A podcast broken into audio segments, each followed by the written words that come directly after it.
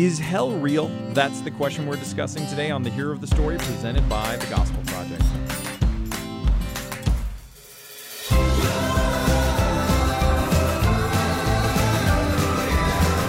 Thanks for joining us for today's episode of The Hero of the Story, a podcast to help you explore the big story and big truths of Scripture. I'm Aaron Armstrong, and with me is Josh Hayes. Josh.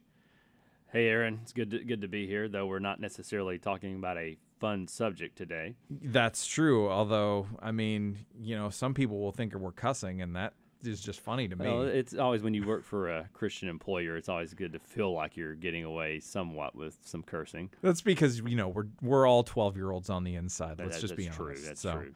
but uh, we are talking about the nature of hell today. So um, once again, a light, cheery topic. This is a one-two punch with um, talking about the second coming of Christ last week. Mhm. But um, we're gonna. So what we're gonna do is we're gonna get into this. We're gonna we're gonna read the description of of it as found in our 99 essential doctrines. As a reminder, we also have a video that uh, that connects with this as well, and um, all three of these work together to help um, really shape an understanding of this very very important truth and we do this with every single one of our doctrines in the gospel project. So um, we're going to start with the description as found in in the doctrines. We're going to summarize that a little more distinctly and then uh, and then talk about it where we see it in scripture and all kinds of fun stuff like that. So um, here we go. For those who are not found in Christ at the time of their death, the scripture says that God's condemnation remains upon them and that they will be judged according to their deeds done on earth. The punishment that awaits unbelievers in hell is an eternal, never ending suffering that comes from sins committed against an infinite God. In hell, sinners are forever separated from God.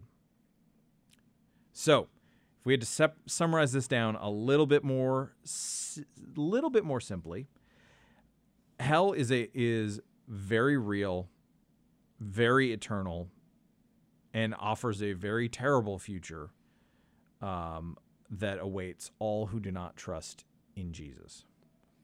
Yes, and, that just, that's the grim reality that we're confronted with uh, in Scripture, and uh, it can feel somewhat of an arbitrary or inconvenient doctrine that hey, this is just something that people believed a long time ago when they had uh, primitive views of, of justice and the in the afterlife. Don't don't we know better today? But as, as I think we'll see uh, as we tease out in in our, our discussion that, that hell really comes to terms with the with the gross nature of sin, but also the thoroughgoing justice uh, of God, and that that's what we have presented to us in, in Scripture. That that hell, the outpouring of God's wrath against unbelief and rebellion against Him.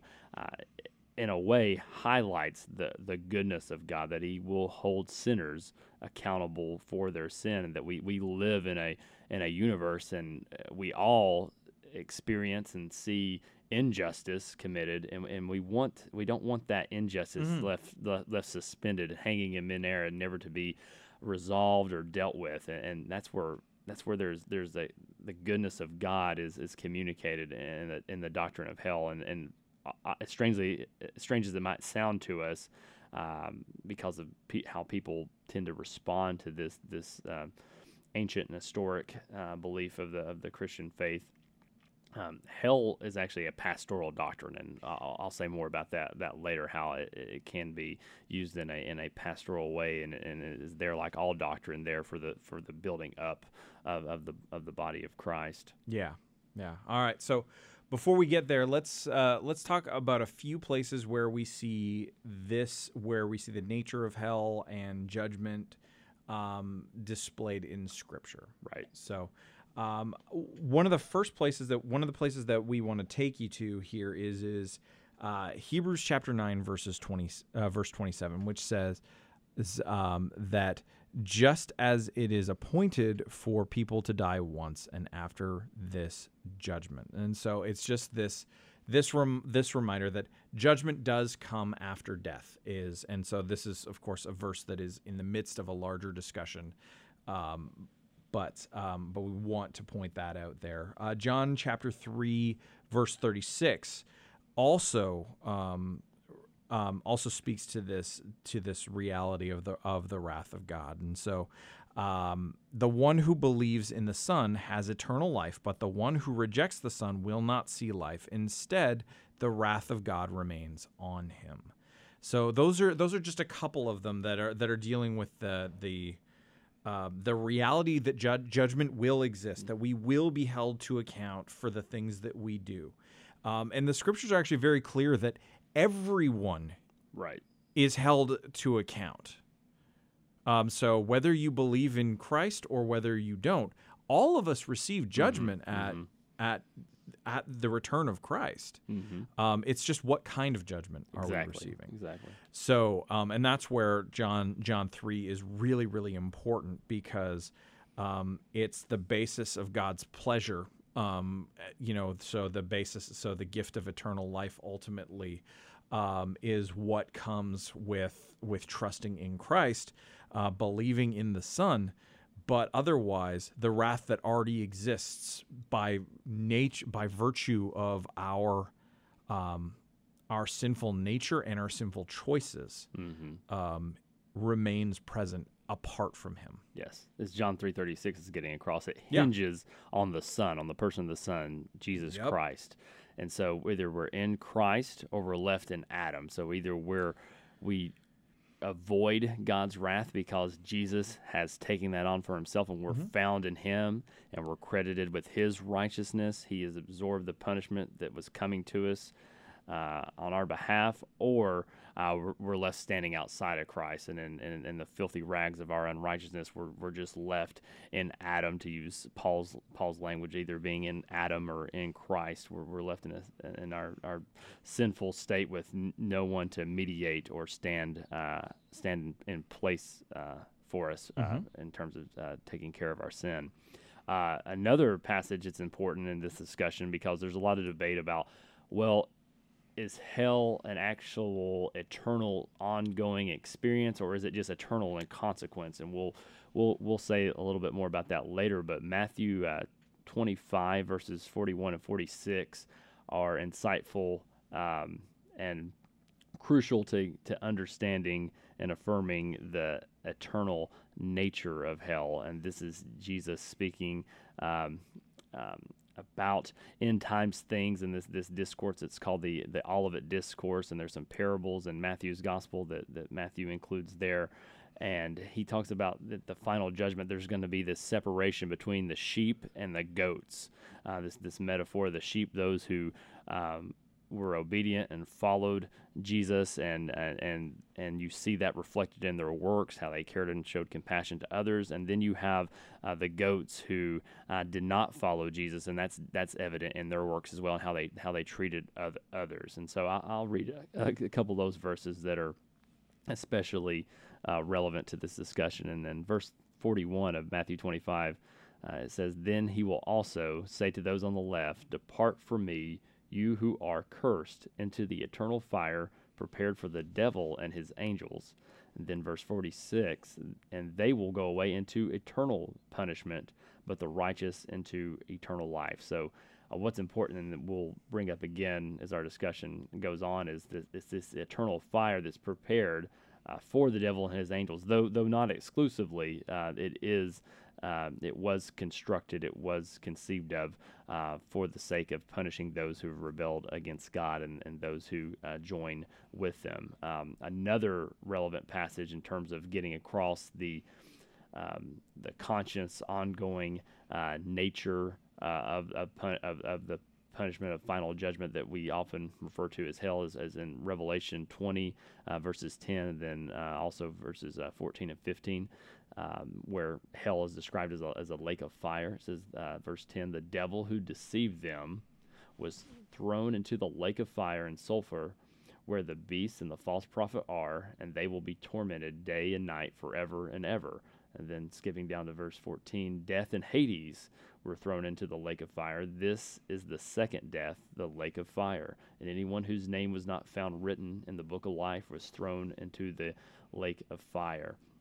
so we're, we're seeing some categories introduced there, and that again you have an emphasis on uh, on Satan, um, the devil. Here he's called uh, being the one who experiences this judgment. So this all already undoes a lot of the, the, the wrong cultural thinking that's crept into tradition about Satan, Satan being able to rule in hell and so forth, as if mm-hmm. he's in charge of meting out the punish, punishment that, that is really God's punishment to, to give those who have rebelled against him.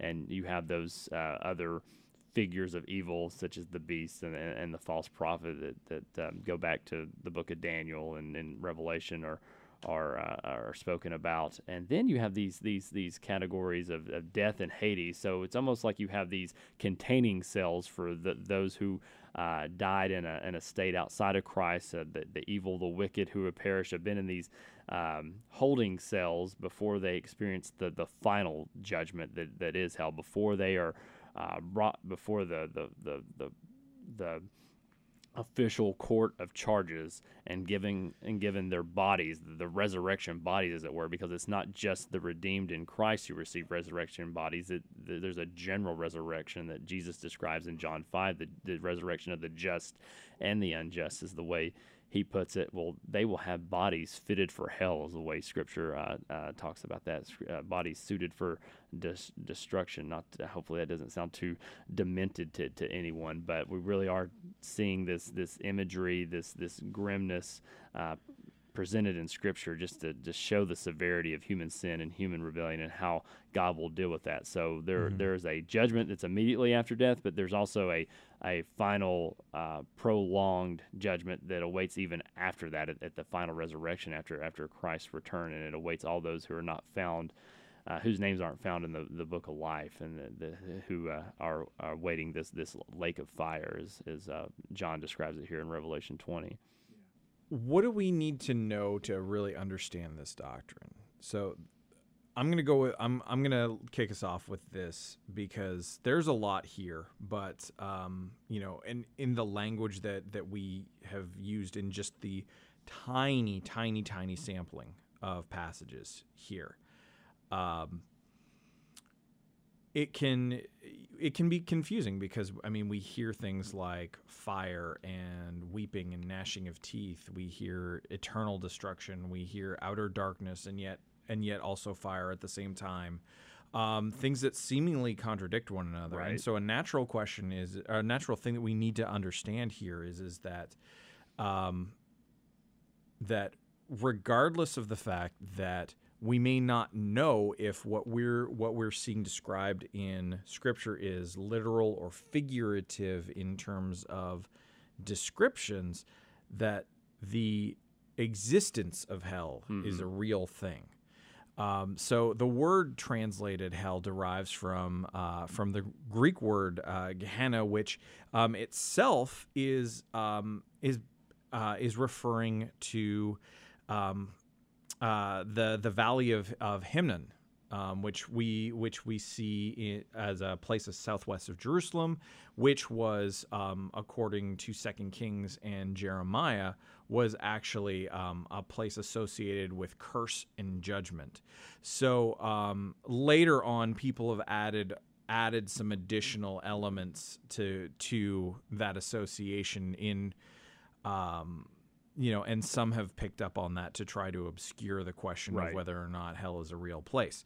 Um, but from the from the Old Testament itself, there was this association that um, that this was a place of of death and judgment, of of curse, um, which um, was taken very severely. Um, so hell is, meanwhile, in the New Testament, um, hell's presented by Jesus and the and the other new, and the New Testament authors um, as um, a state of final judgment and not merely a, a bad place. Um, right. So there's a there's actually a show that that is hilariously weird uh, called The Good Place. Oh yeah, um, yeah. That uh, that came out a few years ago. the The whole conceit of it is is um, is what if a whole bunch of really awful people um, can can really awful people get better after they die Um, can they improve themselves? And so the the the the central conceit of the show originally is is that um, that demons in hell have constructed a fake good place. Um, so uh, a silly secular version of what paradise would be like. That's all based on a on a merit system entirely. Um, but um, but it's constructed like this, and everything is falling apart, and and basically to to make them think that they have. Um, they have accidentally gotten into the real good place, um, so that uh, and basically using that as torture Right. um, right. a very unique form of torture. Um, that's not what we're talking about here when we talk about hell for real. Um, there, the the Bible doesn't just present this as as a as a bad place, as a yucky place, or or um, you know you know or as the the seven or as the circles of hell that Dante Right, right, right, uh, uses um, you know any of this kind of stuff the the thing the the things outside of scripture that have ultimately um, informed and conditioned a lot of our a lot of our thinking around it so we need to take what scripture says about the reality of hell on its own terms um, is is really the point here. We recognize that it's real. We also recognize that there's a lot about it that we don't know and can't know, be, and Lord willing that we will never know, because um, if we are in Christ, we will we will not experience that. hmm Yeah, it's important to understand what the biblical authors are doing in each, each instance where they're describing the final judgment of God. You think of how much symbolism, for instance, is in the book of Revelation, being in, in the uh, genre which is known as apocalyptic. So a lot of lot of symbols, a lot of lot of imagery that aren't necessarily to be taken taken in this this one for one manner. So rather than talking about you know how literally do we understand hell, might be better to say, well, how how do we understand the Bible on its own literary terms and how it describes hell? And as you as you mentioned, if we take it to in this wooden, straightforward, literalistic sense, where you have it both described as outer darkness, Jesus talking about people being cast into outer darkness, but and then yet it's this place of fire and weeping and gnashing of teeth. Well, if if fire is heat and it produces light, then how do how's, how does it have darkness? And well, that really is just a case of you're you're trying to make a metaphor walk on all fours. Metaphors, symbols are meant to point to greater reality. So if if fire is is a symbol, if outer darkness is a symbol, um, if if any of if any of these any of this languages that is very much uh, there to um, communicate an assault on the on the on the senses, something that's not going to be pleasant to to experience. I'll, well, then I, I don't even think I want to know what the real reality is, right? Because when we think of symbols, so say you're driving down the road and you're hungry, you see the Chick fil A sign, you get excited. You don't get excited because you like Chick fil A's logo, though it is nice and elegant, and I get excited too when I see it. Uh, you're excited because of what it represents. A symbol points to a greater reality, just as uh, some of the historical uh, features and conventions in the Old Testament, such as say the sacrificial system, points to a greater reality and Jesus' sacrifice for us. If we can, we can we can uh, use a scripture um, example.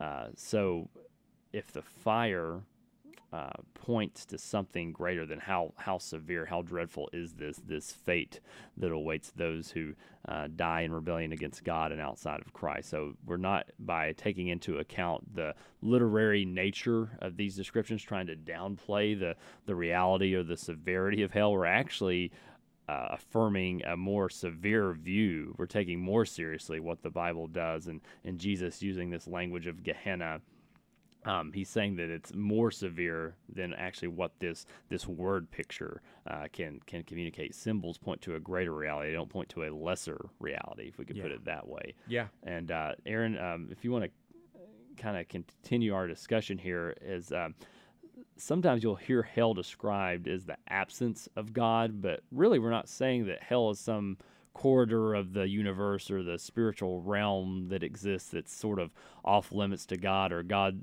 isn't omnipresent in that. Uh, what what's a better way to think about God's presence um, and activity in, in relation to, to the reality of hell. Yeah, well, I, I think one of the ways that's really helpful there is that um, the way you were putting it is is it's not that God is not present, because again, to your point, He is omnipresent, which means necessarily God is everywhere. Mm-hmm. There is literally no place where God is not. Yeah. Um, You think of the psalmist in Psalm 139. Yeah, he's like, "Where- where can I Sheol," go? that, that was the that Yeah. was the abode of the dead, and uh, and, and Old Testament category. So even if I make my bed in Sheol, the the place of the dead, the underworld, before we have as defined categories of heaven and hell, Yeah. and, and, and Revelation, and, and and and the whole you know corpus of Scripture. Yeah. If I make my bed in hell, you were there. Make my bed in Sheol uh, would be the better translation. So Yeah. I'm sorry to interrupt, but No, no, no, no, was just a no. I'm glad you went there. Interject about. No, we we needed to go there. That's that's really really important.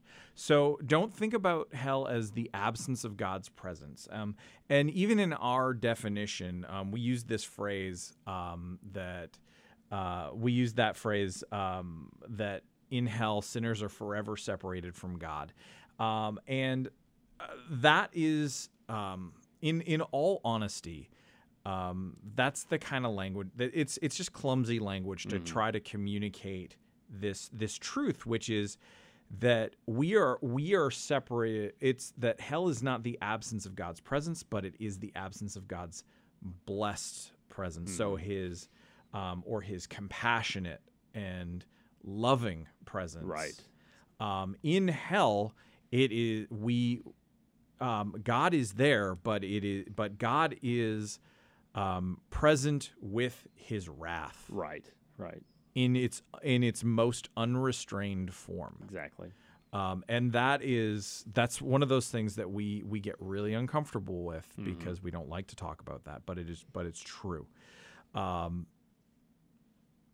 we um, uh, in that in other words people those who are in hell so the devil and his angels and all who align with them ultimately um, they won't experience any positive benefit of relationship with God. Um, the the common grace, um, as as some theologians have described it, which um, is what we experience um, day to day in this world right now. The fact that we all um, that we all enjoy life and breath, that we have the opportunity to come to Christ. All of this is examples of common grace. The, that we experience love and joy and and friendship and and all of these these good and wonderful things. Um, that is that is an act, example of God's grace. Yeah, None of that is in hell. yeah, And so hell is the ultimate form of death and exile, something that we see in smaller forms throughout scripture and throughout human history. Um, it's infinite in duration rather um, rather than than intensity, since um, sin uh, since sinful creatures are finite but immortal. hmm Which is again, that's something that we we we forget is Right. that um, death is a foreign concept. It's it's it's an infiltrator into God's creation Right. by virtue of sin infiltrating God's creation. Mhm. Um, um, another way to think about it, um, you know, C.S. Lewis has had some interesting views on views on hell, and um, I don't necessarily agree with everything that he that he Sure, said, but sure, sure. um, he had, uh, but he had a really, really great way of describing, um, uh, describe describing this, which was basically to say that that in hell, um, sinners are getting what they wanted. Yeah. they're getting what they asked for, what they what they most desired. Um, and he and he put it as the gates of hell are locked from the inside. Yeah, yeah, And so that is um, that is a that is a massive thing. It is a um, um, it's and but it's also a torturous thing. Sure. Because I mean, think about this. Like to know that God is near, that God is there, and yet um, um, that he that his grace and his kindness are entirely inaccessible to you mm-hmm. that might be the greatest Right, punishment of right. all especially to have seen this is what he was really like yes, yes. You know yes. And- because Yeah, and to, and to piggyback on uh, C.S. Lewis again, I, I believe he said this is hell and God giving human freedom to rebel against Him. Hell is basically saying, is the human saying, "My will be done," and God saying, "Fine." Just Yeah. gi- giving you over to yourself, and you see that pattern in passages like Romans 1, 18 through 32, where God's judgment is actually not so much in the form of natural disasters taking place and, and, and coming down upon villages uh, the way we can often think about it, but in terms of just giving the sinner over to their sin and all and all the natural consequences that, that come with that. This this giving over uh, a person to their their unbelief and their delusion of making um, their own pleasures, lusts, desires, Yeah. and reason even. Yeah. Uh, God, God themselves act as God themselves. So it's yeah, it's it's God's response to creatures in one sense. Um, he's sovereign in, in determining in determining that there's this place of punishment called hell, but it's also saying this is this is the right and fitting result of your rebellion against me, and that, that's why I think that that metaphor of death and exile is, is, is so helpful in, in Scripture. That death isn't merely uh, the ceasing of biological life, of physical life. If you if, if you look back to that the garden narrative when Adam and Eve first sinned against God, um, the the serpent's lie was, oh well, God knows you won't surely die in that day that you eat of the tree. Uh, no, you you'll become like Him. But in, in fact, in a sense, they did die because life, the way that Genesis one through three is presenting it, isn't merely just biological existence that you can that you can breathe, that you can eat, that you can reproduce. Well, no, life was existing with God in good fellowship in in His place uh, in, in the garden there, the garden paradise, and they were exiled from that. So they did die in a in a real spiritual sense that day, and Yeah. physical death was just symptomatic of that. So really, hell is just the the ultimate and final form of death, and it and it do, and it doesn't cease because we as creatures were created to exist forever with God. Yes, we have a beginning, but we were never meant to have an end. And so that that's that's one of the sort of the biblical uh, rationalities that I that I would point to, and and, and steering our listeners away from views like uh, annihilationism, which says that oh, after death, the wicked may be punished for a time, but then they will, at some point, at a certain point, cease to exist. Uh, we've already looked at a few passages about the the everlasting nature of the of the, of the torment uh, that that the uh, wicked will experience uh, at, at at the at the judgment. Yeah. But annihila- annihilationism doesn't. It, it has. I, I feel like a less than cogent uh, and superficial view of what death is. Death isn't mere ceasing of biological life and and duration. Death is experiencing exile from God's good uh, blessing, and so that that's really where there's not there is a logic to hell and how it fits into God's economy, if we can, if we can put it that way, and God revealing Himself as a good and just God who does take His creatures that their actions and their beliefs, their attitudes seriously, and and He honors them, and uh, as we talked about earlier. Uh, you, you mentioned, and this has been a line of reasoning in the in the church. You can find it in say the uh, works of Thomas Aquinas. Is that you know, some object to hell on the grounds of like, well, we're finite creatures. We've mm-hmm. only committed finite crimes or offenses against God. So does it seem doesn't it seem harsh or extreme or unfitting that the duration of hell is eternal, that it, that it's everlasting? But really, what what is the more fitting consequence for us rebelling against an infinitely holy God, mm-hmm. of whom there is nothing greater that can be conceived. There's no one more worthy than God Himself. So, what would be the right punishment? And well, since creatures, and I know this gets a little bit abstract and philosophical, creatures are finite mm-hmm. and time bound. So, we, we can't take an eternity of God's wrath. We can't take the due penalty for our sin in just one moment.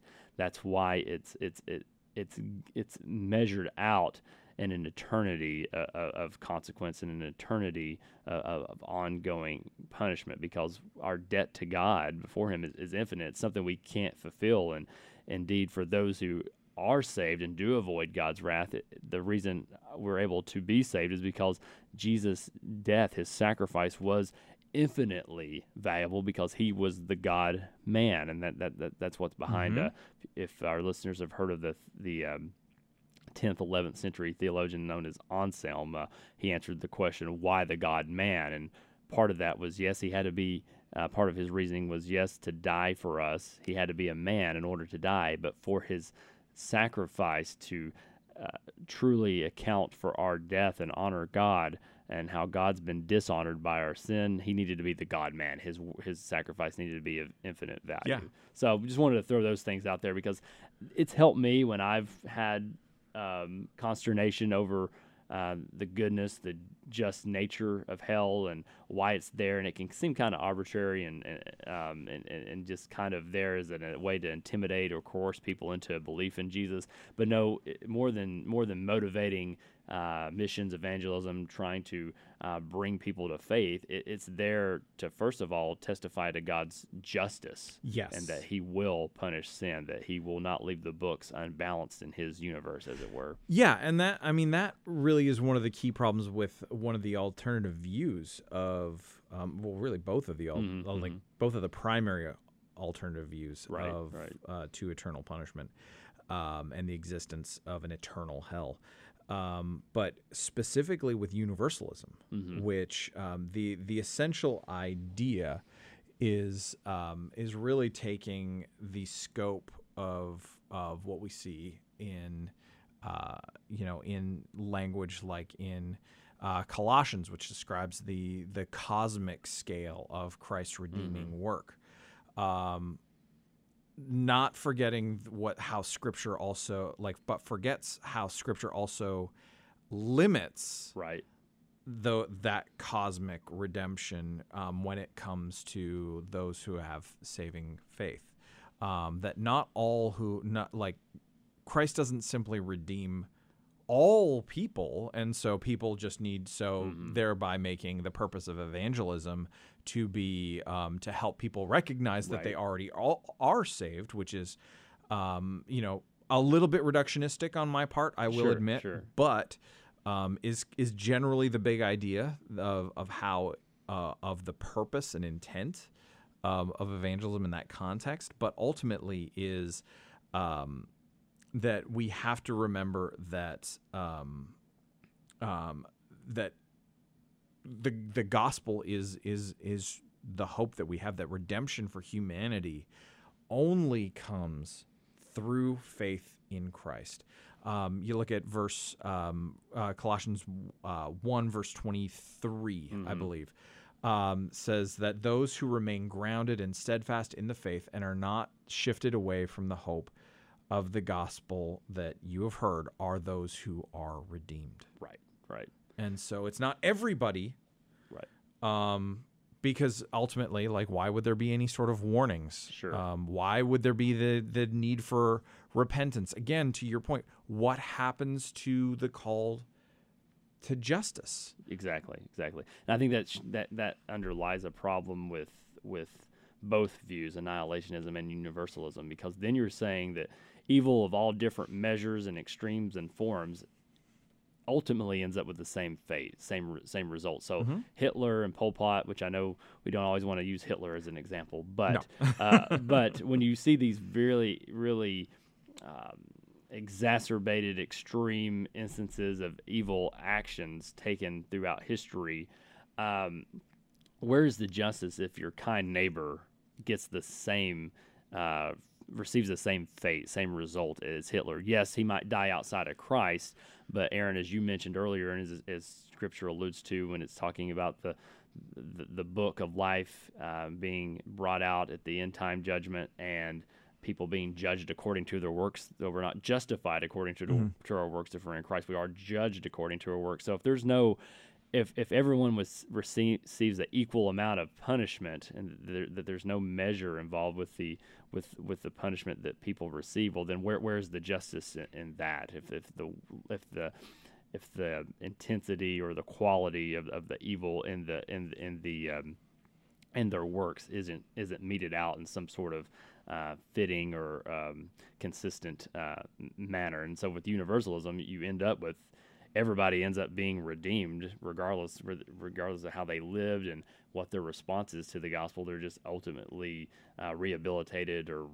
you know remediated yeah. um, in the end some way somehow uh, supernaturally and then with annihilationism well you know there really isn't that bad of a punishment awaiting those who need to repent of their wrongdoing that eventually they're going to not not exist so on some level crime would pay because they would they would get what they want in yeah, this exactly. life and then only have to undergo um, punishment for a certain amount of time according to some view, views of annihilationists um, and so hell really, as, as, as, we're trying to emphasize here, underscores uh, the goodness, the justice, the fairness of God. Right? When people say yeah. that's not fair, we really don't want to ask God to be to be fair and just toward us, because otherwise we wouldn't have the cross. Right? The yeah. Grace, grace, to quote uh, the Christian band Relient K, uh, is what makes is what makes life unfair. And so if it, if if God were solely operating on justice and not introducing grace into the equation where there is a way to escape this final form of judgment that we know is hell, well, then everyone would go to hell. We'd be universalist, but uni- it would be universal hell that yes. we would we would have to affirm, and, and, if that were the case, and could be the case uh, for for God if he if he wanted to uh, carry out a plan in such a way. Uh, one of the last things that we we should um, reference here before we get into um, just kind of recapping some of the differences that this right. doctrine will make. We've we've already covered some of them, but um, but one final point is is that really there's a question of whether or not hell is even the best word to use right, for what right. we're talking about. Um, you know the you know maybe maybe using a phrase like the lake of fire is more mm. accurate mm-hmm. when we're talking about what the bible is talking about about eternal judgment um, but all of that really comes down to how you understand the word Hades, or the, and and likewise the word Sheol in the Old Testament, um, because the the whole idea of those really is is this temporary place of the dead. Um, it's like a holding ground mm-hmm. essentially. Um, now, um, older translations of the Bible will actually go and translate Hades and Sheol both as right. hell. Um, King James uh, does mm-hmm. this, for yes. example. Um, but that that does it. That on, ultimately really only adds to the confusion around this. Um, so, hell in final form, what we should what we should know about this is is that it is um, is bodily. So right. Uh, it is part. So we have the the general resurrection that you described. We have judge. We um, we all experience judgment all these things that we that we've already covered but it's it's worth saying again that it's like we have to we have to remember that um, we can't lose that fit, that physicality mm-hmm, aspect mm-hmm. and so the the words and phrases that we use to describe it um, matter too especially in context of what the purpose of hell is. Right, right. I think it, it's similar to the dynamic we see with heaven and then the new heavens and new earth. Heaven yes.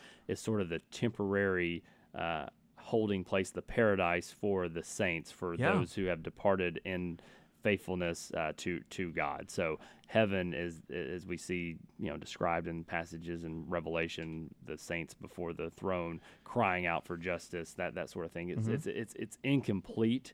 So as I've heard one one of my professors put it, heaven is a bus stop. Now it's it's a glorious and great bus yes. stop, best stop you'll ever be to, uh, you ever you ever been to, but it nonetheless isn't the ultimate end. The ultimate end is heaven and earth being united on, uh, together uh, in this in this physical spiritual way that we see uh, talked about as the new heavens, new earth, the new Jerusalem, and Revelation 20, 21, 22 and so the uh, and other authors in the New Testament talk about the the new creation and the new earth. Uh, so final existence is bodily, both for the redeemed and and the unredeemed and and, and the wicked. So hell. Uh, you know, sometimes people are talking about the place where your soul goes, and as you were describing, Aaron, that would probably be more accurate to talk about Hades or Sheol as the as the place where the departed wicked uh, go immediately after death, where their soul goes. But then when their souls are united with their body, as as humans were intended to be uh, united as both soul and body. Uh, there's this final form of hell, which, like you like you said, might be best to describe as the lake of fire, because mm-hmm. as as we read in Revelation 20, uh, death and Hades are swallowed up or thrown into the, the lake of fire. They aren't the final destination, as it were. It, rather, uh, the lake of fire is what is described as the, the final uh, place uh, of unrest. I would say the final resting place, but it's really the, the opposite of what the ultimate Sabbath rest is with hell. Yeah. It's the final place of unrest and distress uh, where the where the wicked go. Now, it's important when we're talking about hell, and you know, I don't we don't want to seem too crass or too flippant or too academic in, in the way we're we're describing these things, but we, we need to speak of this with with um, a real and sobering humility uh, because the reason that we're not going to hell and others might be is not because anything we've done. It's not because there's anything intrinsically better in us. This is where all humanity, uh, born in Adam in original sin, is, is, headed. We're headed toward the wrath of God, and but it's only because God intervened and sent His Son and rescued us, called us to himself in his son through the gospel through the spirits working in our lives uh, that we're that we were even able to repent and believe and escape the, this final form of judgment so anytime we speak about hell we need to do so with humility and mm-hmm. also we need to do so with with compassion weeping for those who don't get to experience the blessing of christ and who are headed uh, toward a, an eternity without the blessed uh, presence of God, as we called it. Um, C.H. Spurgeon, um, who's very quotable, so it's, it's be a good place to quote him. He says, Whenever we speak of heaven, and this is a paraphrase from my memory, but mm-hmm. whenever we speak of heaven, we should do so with a glimmer, uh, twinkle in our eye, with, with the utmost excitement. But when we talk about hell, well, your normal voice will do. Um, and so what, what, he's saying that in a tongue in cheek way, saying that we normally uh, talk in sort of um, a downcast demeanor, as, uh, if we could put it that way. Uh, but uh, when we talk about hell, especially when we're communicating uh, its reality to those who are outside the faith, who, who aren't Christians, uh, we need to do so with a posture of humility, a posture of compassion, of weeping. And um, Aaron, did you have anything you wanted to add in terms of how hell uh, should be considered in terms of how we think about evangelism? Yeah, um, I mean, what we um, this really should this doctrine really should spur us on to evangelism. Mm-hmm. I mean, if hell is real, which we believe it is, right? Then we don't want anyone to go there. Mm-hmm. Um, right. You know the um, and and the fact that that and th- really this this can also lead to additional humility and and uh, opportunities to praise God in this as well. Right. I mean, considering the fact that that God may well use us to to um, to snatch right. uh, sinners out of the fire. Yeah, as Jude um, puts it, right? Yeah, yeah. It's to pull them back, to um, to to not give them what they want, but to give them something so much better. Right, right. The thing that they didn't even realize that they really wanted. Um, we that that needs to motivate us. Now, it shouldn't be our sole motivator. And certainly when we seek to evangelize people, what we don't want to do is, is we don't want to lead with a turn or burn message. Exactly. Um, in general, I mean, there's for some people, there's a time and a place for that. And so I don't want to outright discount that. But for the majority of us, um, the believe you know you're gonna you're gonna burn in hell believe in jesus that's probably not a good a good route right, to go um, instead, it's you think about you have to you have to think carefully about who it is that you're talking to and and you never need to dismiss this reality and you should never dismiss this reality. Um, but um, let let it be an impetus for you but not be the deciding factor for someone right. professing faith right. in Jesus. What, what's really important that we stress when presenting the gospel is we're not merely presenting a savior from hell, because it doesn't take much to persuade someone that you don't want to be uh, cooked in an oven for, for their eternal existence, right?